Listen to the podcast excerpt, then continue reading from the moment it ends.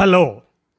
గానమూకు కథావచనం మోహనవచనం పరిజ్ఞాన హితబాండం శ్రోతలకు ఆహ్వానం నమస్కారం. చదవదగునెవరు రాసిన తదుపరి చదివిన వెంటనే మరువక పలువురికి వినిపింపబూనిన అది ఏ పరిజ్ఞాన హితభాండమవు పో మహిళ మోహనవచనమై విరాజిల్లు. పరిజ్ఞాన హితబాండం లక్ష్యం ప్రతివారీ సమాచార హక్కు ఆస్ఫూర్తితోనే ఇప్పుడు ఈదర రవికిరణ్ బహుశా వీరు మా మిత్రులు ఈదర గోపిచంద్ గారు అబ్బాయి అనుకుంటాను.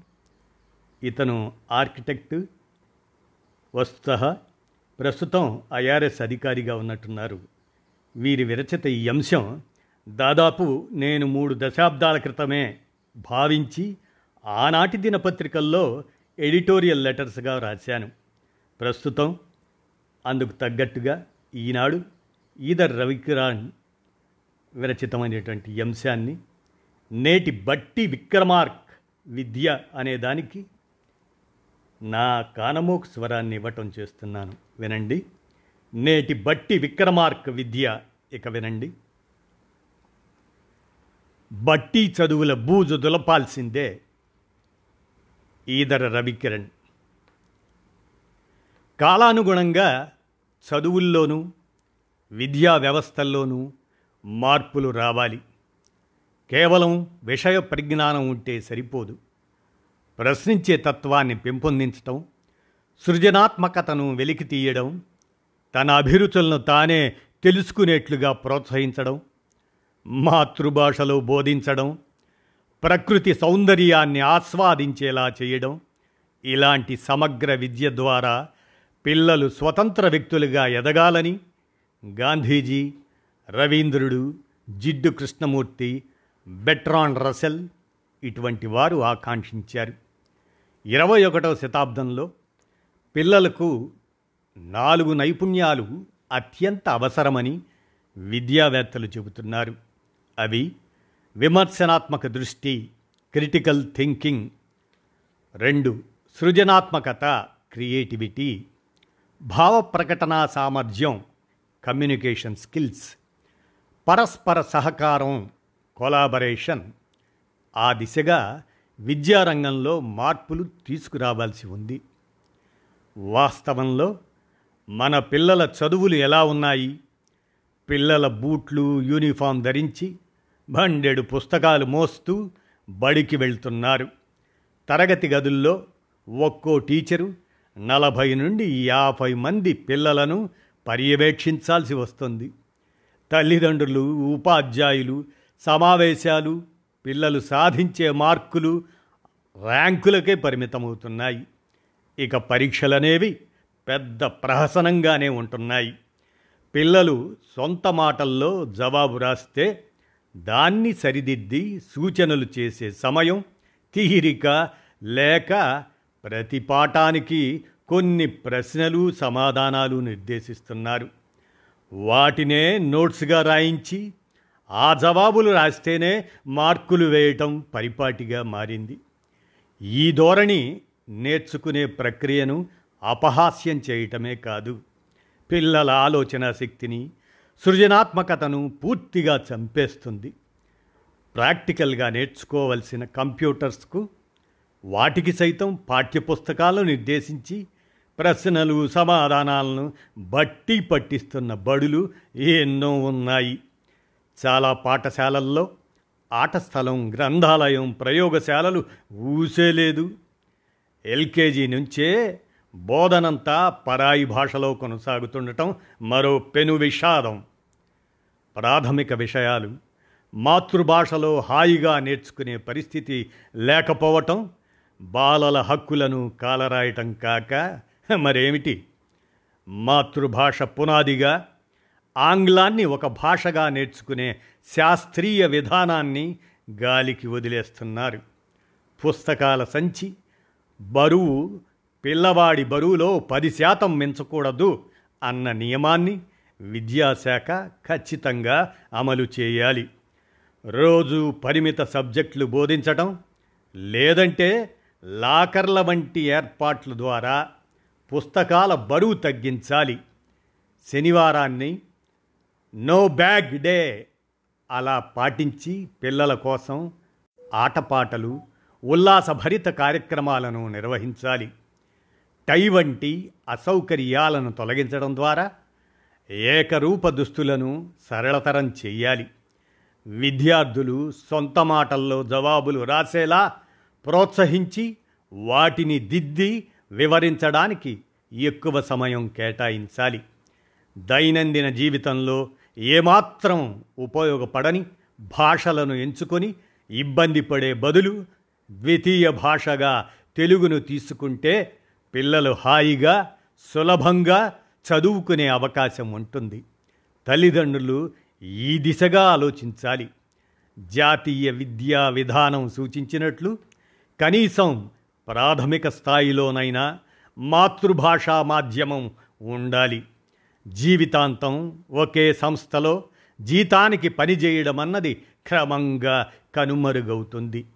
సమయానుకూలతను బట్టి ఆన్లైన్ ద్వారా లేదంటే స్వతంత్రంగా చిన్నపాటి ఒప్పందాలుగా పనులు చేసే ధోరణుల్లో సరికొత్త ఆర్థిక ప్రపంచం రూపుదిద్దుకుంటుంది. దీన్నే గిగ్ ఎకానమీ అంటున్నారు. ఇలాంటి భవిష్యత్తు ఉద్యోగ అవసరాలకు ప్రస్తుత విద్యా విధానం ఎంతమాత్రం పనికిరాదని నిపుణులు చెబుతున్నారు. ఎప్పటికప్పుడు కొత్త విషయాలు నేర్చుకోవడమే కాకుండా పాత అలవాట్లను భావజాలాన్ని విడిచిపెట్టగలగడం పనిచేసే రంగంలో సాంకేతికతను చాటుకోవటం వాడుకోవటం సరికొత్త వ్యాపారాలను ఆవిష్కరించే వ్యవస్థాపక మనస్తత్వం సమస్యలను పరిష్కరించే వినూత్న ఆలోచన శక్తి నేటి తరానికి అవసరం.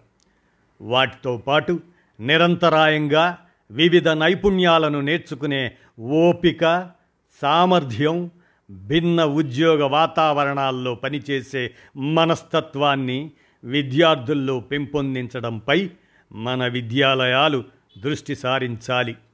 సాధారణ బడుల వల్ల లాభాల కంటే నష్టాలే ఎక్కువగా ఉన్నాయని భావిస్తున్న కొందరు తల్లిదండ్రులు నగరాల్లోని విద్యాధికులు తమ పిల్లలను స్కూళ్ళకు పంపడం మానేస్తున్నారు. వారికి ఇంటి నుంచే హోమ్ స్కూలింగ్ చేయిస్తున్నారు. ఎలాంటి బోర్డు పాఠ్య ప్రణాళిక తరగతులు ఉపాధ్యాయులు లేకుండా పిల్లల అభిరుచి సహజ సామర్థ్యాలను బట్టి స్వీయ నిర్దేశిత అభ్యసన సెల్ఫ్ డైరెక్టెడ్ లెర్నింగ్ దానిని ప్రోత్సహిస్తున్న ఓపెన్ లెర్నింగ్ కమ్యూనిటీలు అక్కడక్కడ ఉన్నాయి.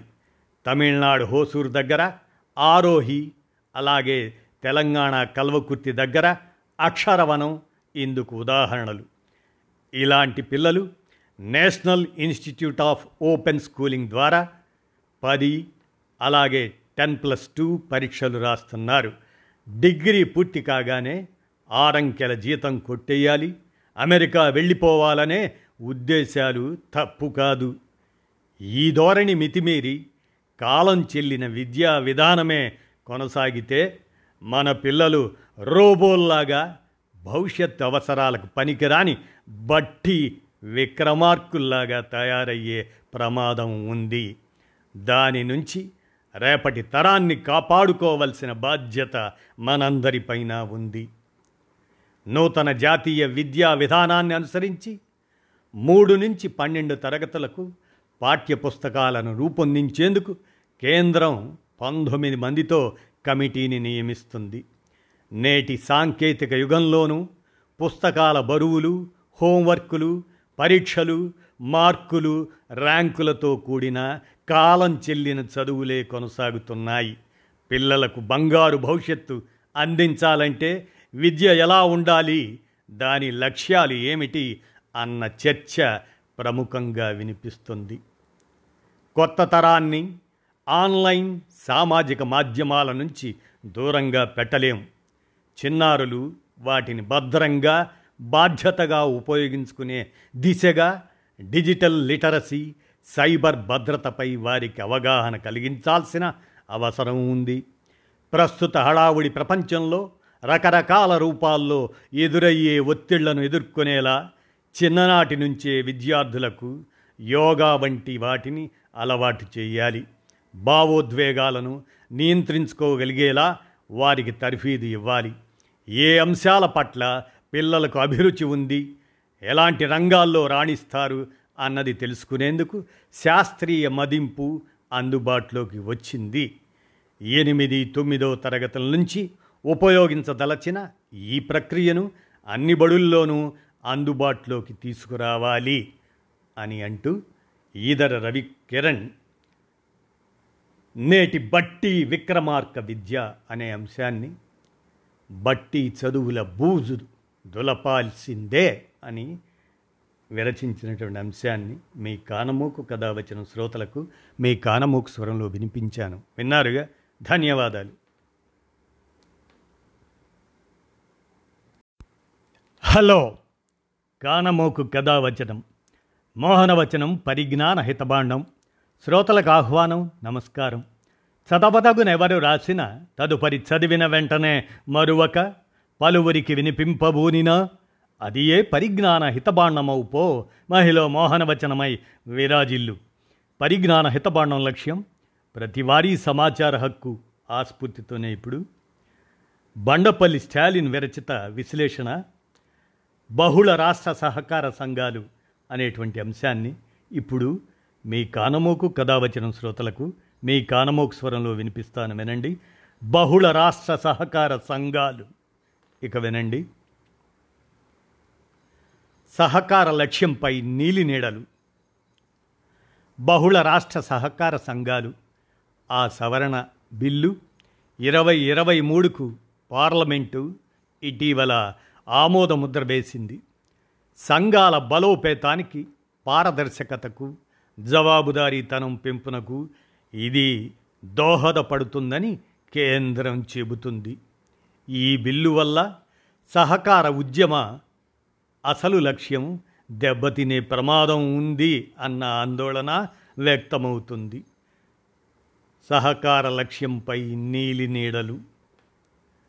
ఒకటి కంటే ఎక్కువ రాష్ట్రాల్లో సేవలు అందించే సహకార సంఘాలను బహుళ రాష్ట్ర సహకార సంఘాలు మల్టీ స్టేట్ కోఆపరేటివ్ సొసైటీస్ అని పిలుస్తారు.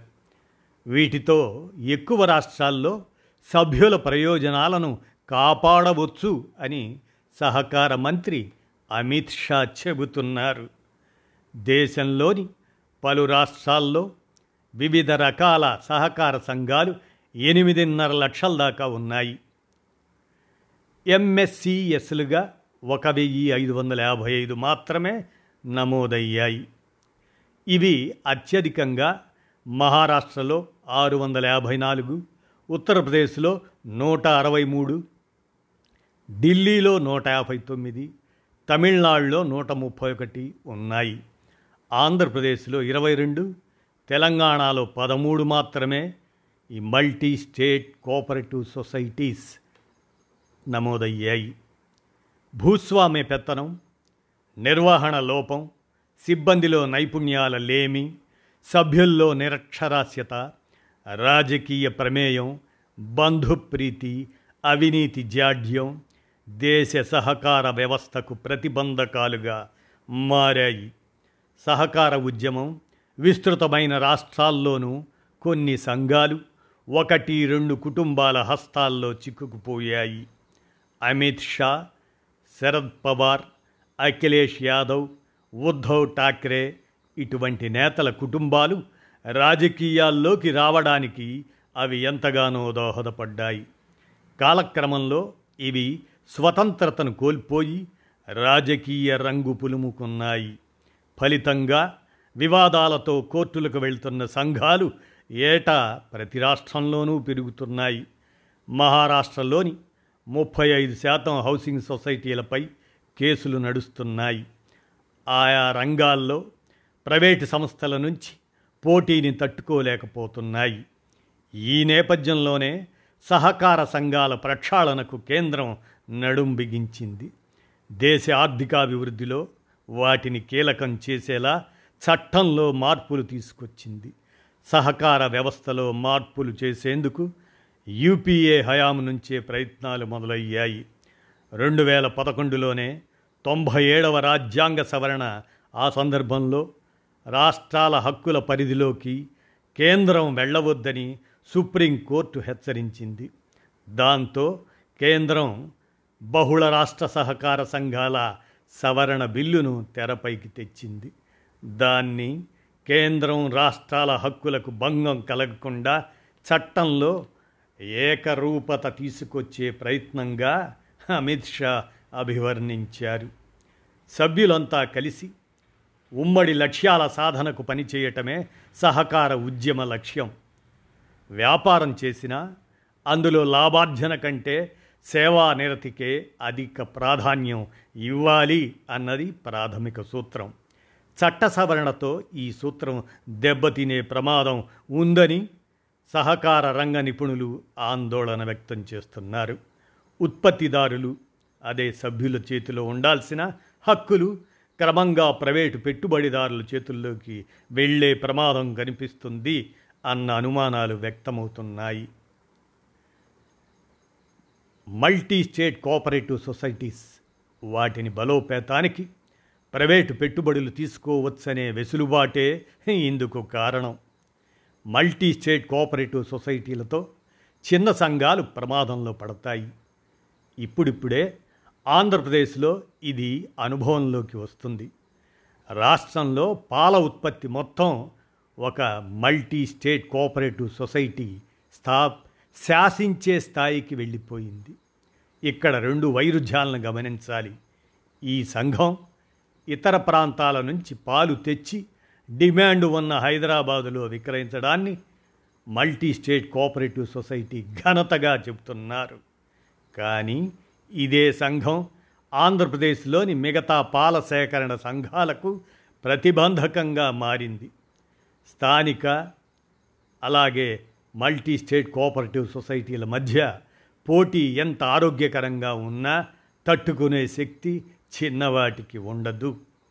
దివాలా తీసిన మల్టీ స్టేట్ కోఆపరేటివ్ సొసైటీస్ వాటి పునరుద్ధరణ పునర్నిర్మాణానికి సవరణ బిల్లు ఊపిరులు ఊదే ప్రయత్నం చేస్తుంది.